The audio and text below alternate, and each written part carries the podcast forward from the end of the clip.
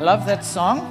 Uh, and a short story, I hadn't planned on telling this story, but I'll tell it anyway. When I was, oh, I don't know, a little boy, my best friend was named Luke, and I was short and he was very tall. That's incidental, but I spent my whole life looking up, uh, which brought me closer to God. So there you go. Uh, and his grandmother was like my grandmother. I would go around to his house, and his grandmother would make us sandwiches and the whole thing, and she loved us and cared for us and so I grew up with Luke and, and his grandmother caring for me. When she died, she was a good old age. She would have been in her 90s and she died. And I came back. I drove a couple of hours to be there for the funeral because she was my grandmother too. And so she was buried um, out of the tiny little um, Anglican church in my hometown.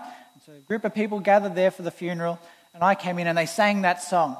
And I love that song. That's one of my songs. Anyway, and I'm singing away at the top of my lungs, and they're all looking at me strangely. And I realized halfway through that they were singing the new words and I was singing the old words because I just sing it off by heart. I will ever give to thee, you know, and those sort of things. So, so whenever I sing that song, I just sing the old songs. I don't care what the rest of you do. I sing the proper song, the proper old words. Do you guys want to go down? Are you happy up here? You can stay there as long as you promise not to fall asleep. Okay. You have to look interested the whole time. Okay. Uh, we're doing our series uh, in, in, in Mark and carrying on with our kingdom parables. It's interesting, isn't it? With the kids' time story, uh, told us a little bit about this the idea of sometimes a message can be quite clear, and yet we all read it in a different way. Yes? The message to the, to the tiger was quite clear don't eat the biscuits. But the tiger came up with all sorts of interesting ideas of how he could eat the biscuits. So a clear message can sometimes become unclear. Here we have a series of parables that we're going to look at this morning, which I think are pretty clear what they're trying to say. And yet, over time, people have tried to make them say other things as well. So, we're going to talk a little bit about that this morning. In our series in Mark, we have our kingdom parables. We're in Mark chapter 4, and again, Jesus begins to teach by the lake. If you've got your Bibles there, turn to Mark chapter 4, and we're reading from verses 21 and onwards. He began to teach by the lake. And we've been saying through this series that Mark, when Mark says Jesus is teaching or when he is preaching, he's saying something about the kingdom of God. So our theme verse that we've kept on coming back to is Mark 1:15. Let's read it together. The time has come, he said, the kingdom of God has come near. Repent and believe the good news. And so, throughout Jesus' teaching and his preaching, he's been talking about the kingdom of God, what that means. And he's telling people to repent and to believe. And this morning, we've got a series of parables where it's actually explicitly Jesus says, the kingdom of God is like. And so, he's teaching on this theme. He taught them many things by parables, and we spoke about this last week. If you didn't weren't here last week, the message is online, uh, so you can welcome to listen to that as well. We have the audio, the podcast, or if you're in Boonah Shire listening this morning on radio 100.1 Scenic FM, welcome to our worship this morning as well. I put that bit in my, for my dad. He'll probably cut it out. Uh, he taught them many things by parables. We talked about parables last week and what parables are. Parables are a short story they're memorable, and they have a point. They're short, they're memorable, they have a point. That's the idea of them. It's something that gets stuck in your brain, something that doesn't take a long time to say, and has a point, something to drive home. We also talked last week about the warning. There's a warning with parables. We need to do not make the parable say more than it means. We'll talk a little bit about this this morning. Because sometimes when Jesus is telling these stories, he adds in extra details for color and flavor. And Christians over the years have taken the color and the flavor and made that the point of the parable rather than what the parable is about. We'll talk more about that in a moment because there are some warnings in our parables this morning. So, this we're reading from Mark chapter 4 and 21 and onwards. Jesus said to them, Do you bring a lamp and put it under a bowl or a bed? Instead, don't you put it on a stand? Oh, by the way, I'm out of practice. I'm so out of practice with doing this live. If you don't have a copy of the sermon notes, please put your hand up and someone will bring you a copy of the sermon notes. Thank you, Doug. Um, oh, Glenda, a couple of volunteers to help with that. There's some notes there that help you to see where we're going this morning. Mark chapter 4. The lamp on the stand. Now, if you were listening a few weeks ago and we talked in Matthew's, but we did step out of Mark for a while. I'm not obsessed with Mark, I just like it a lot. We stepped out a few weeks ago to do a series in Matthew 5, 6, and 7. You might remember that Jesus gave this similar parable in Matthew chapter 5 about a lamp on a stand, the value of things being uh, put, in, put in full declaration. He talked about the city on the hill. He talked about, um, he talked about things being hidden and being obvious. Do not let, and he's saying, let your good deeds shine before others. Here, Jesus uses the same parable in a different way, slightly. Same illustration, but for a different reason. Don't you put it on its stand. For whatever is hidden, he said, is meant to be disclosed. Whatever is concealed is meant to be brought out in the open. If anyone has ears to hear, let them hear. Again, he's talked about ears before. We've heard that before. Jesus saying, listen, pay attention, this is important. The things that are hidden will be revealed. Don't hide a lamp under a, under a bed or under a bowl. He goes on and says, Consider carefully what you hear, he continued. With the measure you use, it will be measured to you, and even more. Whoever, I'll come back to that in a minute. Whoever, ha- the measures you use, again, this is something which we read in other parts of the Gospels, in Matthew chapter 7 and in Luke chapter 6. In Matthew chapter 7, um, Jesus is talking about judgment. We talked about this a few weeks ago as well. The measure you use when you judge someone else will be measured to you. So he's talked about that. In Luke's gospel, he uses the same illustration to talk about generosity and giving. The measure you give to others is the measure that it will be given back to you. So Jesus is using that same illustration to talk about judgment and also to talk about generosity. And here this morning, he's talking about thinking and using the things you've been given. With the measure you use, it will measure to you and even more. He's saying, think about the things you've been listening to. The more you think about them, the more you use them in your brain, the more useful they'll be to you. And he sums this up by saying, Whoever has will be given more, whoever does not have, even what they have will be taken from them. And all the mathematicians in the room go, That doesn't make any sense. If he hasn't got anything, how can it be taken away? And again, Jesus uses this similar illustration in Matthew's Gospel, Matthew 25. Uh, the parable, of the, ta- the parable of the talents. You remember the story of the one man's given 10 bags of gold, and one's given five bags of gold, and one's given one bag of gold, and they all go out and do things, except for the one with one bag, he does nothing. He buries it in the ground. Jesus at the end of the parable says, Take the little that he has and give it to the one who has lots. He uses this same phrase. Preachers do this. Preachers are generally lazy. If they found a story that works, they just keep on using it. And so Jesus does the same thing. He uses the same illustrations in different ways. Here he's saying, those who think about the things they've been given, those who think about the words that I've said, they'll come to understand them more and more.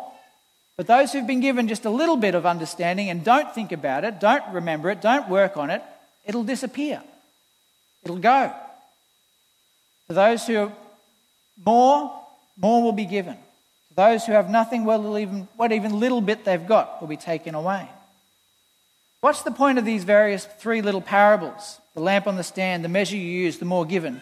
I think it's, what's the meaning? I think it's like a lamp on the stand. Oh, I'm so out of practice. I apologize, people. This is terrible. It's all here on the screen. I've talked about all those things, haven't I? Cut this out of the video, David. All right. More to those who've taken those notes. Blah, blah, blah, blah. Okay. The point of the parables is use what you've got. That's what I'm trying to say. The point of these parables, Jesus is saying, use what you've got. You've got a lamp, don't hide it. Something's been told to you, don't forget it. You've been given a bit, work with it, use it. The song that um, the, the ladies in the Salvation Army, the ladies group, the Home League, used to sing, Bloom Where You're Planted. Does anyone know that song? I'm not going to try and sing it, some of you know, but the idea of bloom where you're planted, the idea is wherever you are, you can do something good there. Bloom where you're planted. Pretend you're a pot plant. Whatever you've been, whatever bit of dirt you've been stuck in, make it look nice. Wherever you are in your life, use what you've been given to bring glory to God. That's the point of these parables. And if you use what He's given you well, He'll give you more. You're sitting there complaining, I don't have enough to pray to worship God. I don't have enough to work for God. I don't have the gifts. I don't have the talents. I'm just going to sit here and do nothing. Well, Jesus says, What you've got will be taken from you. Use what you've got. Use it or lose it. I'll put that up already. Good. I'll try clicking the button. It might actually tell me what I want to do. So we're going to read from Mark 4. Keep on going. The second parable he tells in our section this morning. Jesus also said, This is what the kingdom of God is like. A man scatters seed on the ground. Night and day, whether he sleeps or gets up, the seed sprouts and grows, though he does not know how. All by itself, the soil produces corn. First the stalk, then the ear, then the full grain in the ear. As soon as the corn is ripe, he puts the sickle into it, because the harvest has. So, what is this parable about? What is he saying here? Well, first of all, he started off by saying that the kingdom of God is like. We've been talking about this, that this is what Jesus talks about. His preaching, his teaching is all about the kingdom of God. And so this morning he's going to tell us what the kingdom of God is like, and it's going to be completely different to other kingdoms. To other kingdoms. So we could ask the question what is the kingdoms of earth alike? The kingdoms of earth are all about flags and armies and taxes and battles and succession and invasion and rise and fall and revolution and war. That's what the kingdoms of earth are about. If you've read any history about nations and kingdoms, and if you're, I'm a lover of history, I love all that stuff kings and dates and battles and things. That's what we think of when we think of kingdoms, don't we? We think of knights in armor, we think of people going forth in glorious fighting. But Jesus says the kingdom of God is like a seed and that should be a bit of a, a, a, um, a sudden change of gears. A, whoa, what are you talking about, Jesus? Kingdoms are about fighting wars. And Jesus says, no, the kingdom of God is more like a seed.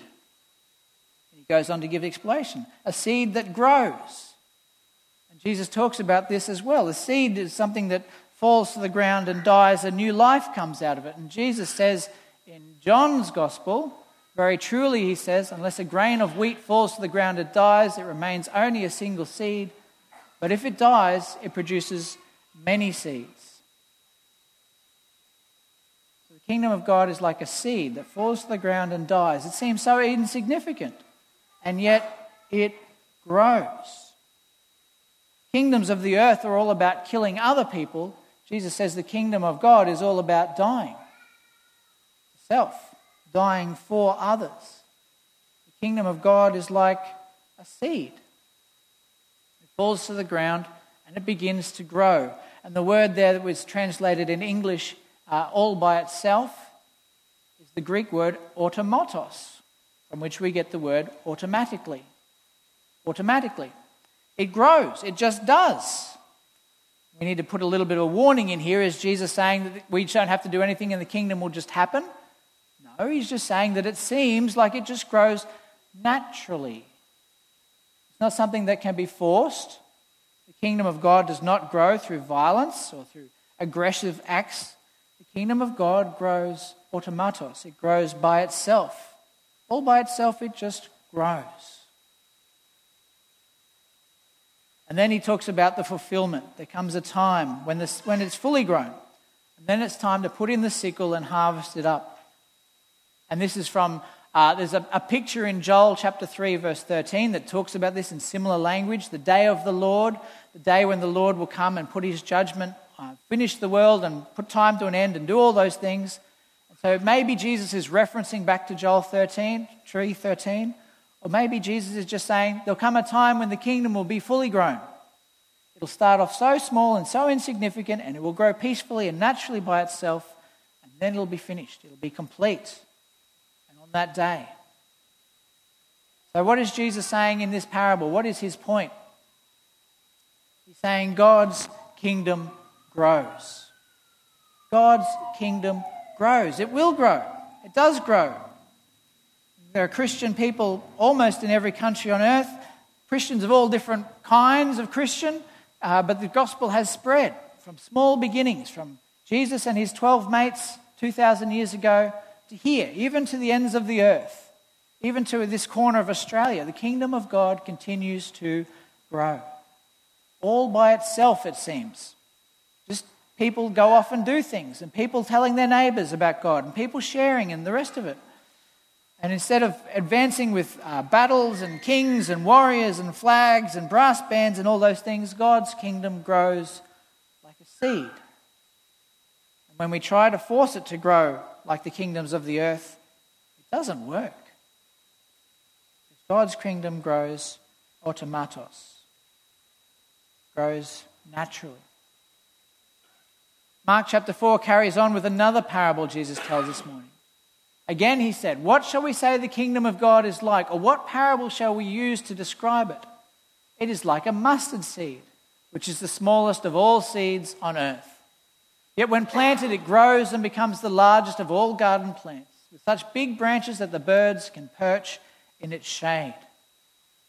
Well, what's this parable about? Well, he just said the kingdom of God is like a seed, and now Jesus says actually it's like a mustard seed. And he talks about the mustard seed being one of the smallest of the seeds. In fact, he said, and Mark records him as saying it's the smallest seed. And of course, the scientists say, well, no, it's not the smallest seed. There are smaller seeds. But that's not, Jesus isn't speaking about, he's not a scientist. He's not trying to say this is the smallest seeds and all other seeds that are smaller aren't seeds, which is what some people try to make him say. No. Because there are orchid seeds and all the rest of it. The orchid seeds are tiny and all those things. He's just saying, look, this is the smallest seed I can think of right now. It's tiny. A mustard seed, tiny little thing in your hand. He says, but it grows to be the largest bush or the largest tree in the garden. The point of his parable is not scientifically declaring what is a seed and what isn't, and what's big and what's small. He's just saying, here is something tiny that grows into something significant, something insignificant. One mustard seed grows into being something large in the garden. Something that's almost invisible to being something that's obvious. Something that's forgettable. One mustard seed, throw it away. But memorable, something in your garden that you can't avoid. Here is this wonderful tree. Something that's absurd. One mustard seed. What would you do with one mustard seed? You can't put that on a hot dog. No one's even going to notice. But it's going to grow into something useful. This is the point of his thing. He's saying the kingdom of God looks so insignificant. The gospel is just, you know, maybe a hundred words of the gospel, and it's so insignificant. But given time, given opportunity, given good soil that we talked about last week, it grows into something meaningful and powerful and significant and obvious and useful. And then he talks about the birds. He says it's going to be a large plant with birds. It's so big that the birds can come and shelter in its, in its leaves. And so, what do the birds mean here? We could think, aha, well, last week we talked about the birds. The birds mean Satan. Do you remember that last week? Jesus told a parable. He said the, the seed is cast on the, on the path, and the birds of the air come and eat it up, and that's Satan coming and taking it away. And if that's the case that the birds mean Satan, then that means that the kingdom of God will grow from something small to something large, so large that Satan can be in it. Ooh, is that what Jesus is saying? Mark 4:15 talked about birds and Satan. Probably not, because Jesus was telling a different parable last week and using different symbolism. This is a different parable. We can't take the symbols from that one and stick them into this one. It's not copy and paste. So what is he talking about? Maybe he's talking about some other symbolism of birds. So people search the Old Testament because they say it's unacceptable that Satan should be in the kingdom of God, so it can't be that. We'll go look in the Old Testament and search through the Old Testament. In the Old Testament, there are a couple of pictures which indicate that the birds represent the nations, that is, the Gentiles, that is, you and me, the people who aren't Jewish. In Ezekiel and um, in Daniel, there are pictures of birds representing the nations. And so maybe Jesus is making this reference back to the Old Testament He's saying the kingdom of God will grow so big that even the Gentiles, even the non Jewish people, will be incorporated into it. Maybe that's what he means. Or maybe he means, why didn't that bit before that come up? Oh, last. In between, there is another bit that should say the Romans. The birds might represent the Romans because the Romans march around with those eagles on top of their staffs. So maybe Jesus is making a broad political point and saying, even the people you hate and are oppressing you and are destroying you, they will also be part of this kingdom. Maybe that's what Jesus is saying. Or maybe he's just saying birds for the sake of saying birds. Maybe he's just saying this tree is going to be big enough even for birds. That's how big it is. Maybe he's just making a point about size. And we need to be careful without then the Romans come up. I tell you what, I am so out of practice. My apologies.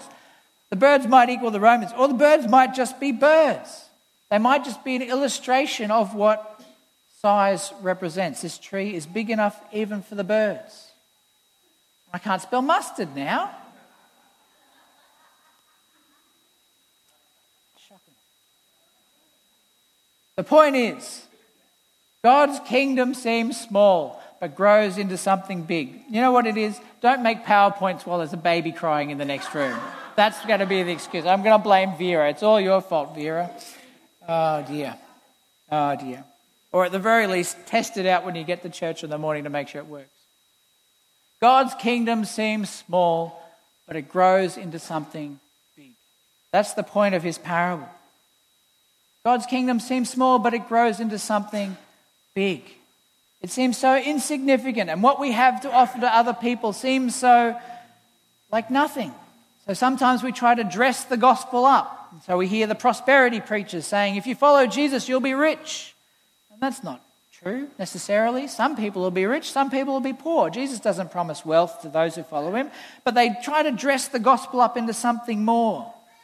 And then we have the deep thinkers and the theologians who go really deep in and try and explain this massive cosmological story and put all the ducks in a row and try and make it sound so wonderful and deep and amazing. Here's this glorious gospel, but really it's it's just built on hot air.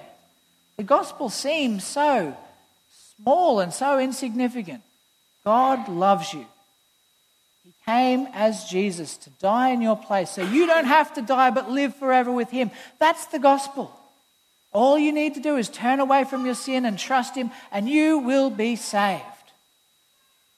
Not because of anything you've done, but because of how good Jesus is. That's the gospel. That's the good news. And what I said then took about a minute.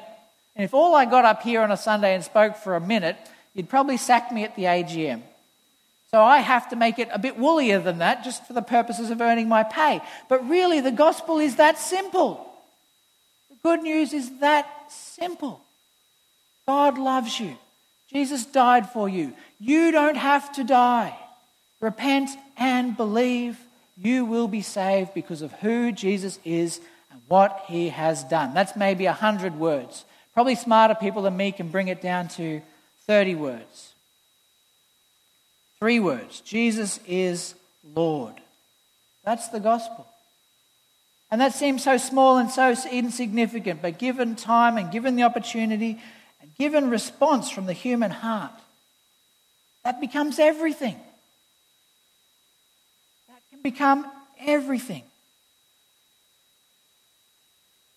With many similar parables, Jesus spoke to the word to them as much as they could understand. He's giving it to them in a way that they can understand. These are people who've come for the, they've come for the show. Maybe they've come for a miracle. Maybe they've come to be healed or have a demon cast out or something like that. Or bring someone who's sick to Jesus. And while they're there, he gives them these parables, something for them to think about, something for them to understand, something for them to go deeper with. He did not say to anything with them without using a parable. But when he was alone with his own disciples, he explained everything. He explained everything. Like a lamp on the stand, he says, use what you've got. Like a seed, the kingdom of God grows. Like a mustard seed, God's kingdom seems small, but it grows into something big. These are the simple things that Jesus says. We shouldn't overcomplicate them and turn them into something else. Are there any questions here this morning? Any questions about anything I've said this week or last? Everybody awkwardly looks at their shoes. How do you tell if an engineer likes you? He looks at your shoes instead of his own. Now, uh, that was a joke just for you. All right. Any, any questions this morning? No? If you've got questions, please email me, please give me a call, please send me a message through the week. I'd love to talk to you about these things. I want to come back to this last point. Alone with his disciples, he explained everything. These parables, simple stories, short stories, memorable, they have a point. And they're also designed to make us think. The parable might mean something slightly different to you than it means to me, and some of them will impact you more than they impact me. But ultimately, they should be a, a motivator, a push to us spending time with Jesus.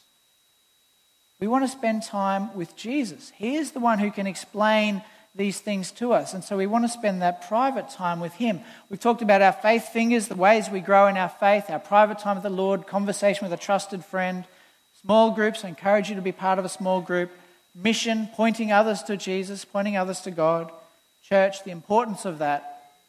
For me this week, the one that came out of this most importantly was that private time. Spending that time alone with Jesus, with that small seed. Coming to Jesus with this, this little hundred word parable and saying, Jesus, what are you trying to say to me today? Meditate on that, to think on that, to pray about that, to imagine that. Imagine yourself in the scene who are you in the scene? Are you the seed? Are you the sower? Are you the guy with the sickle? Are you the bird just resting in the tree?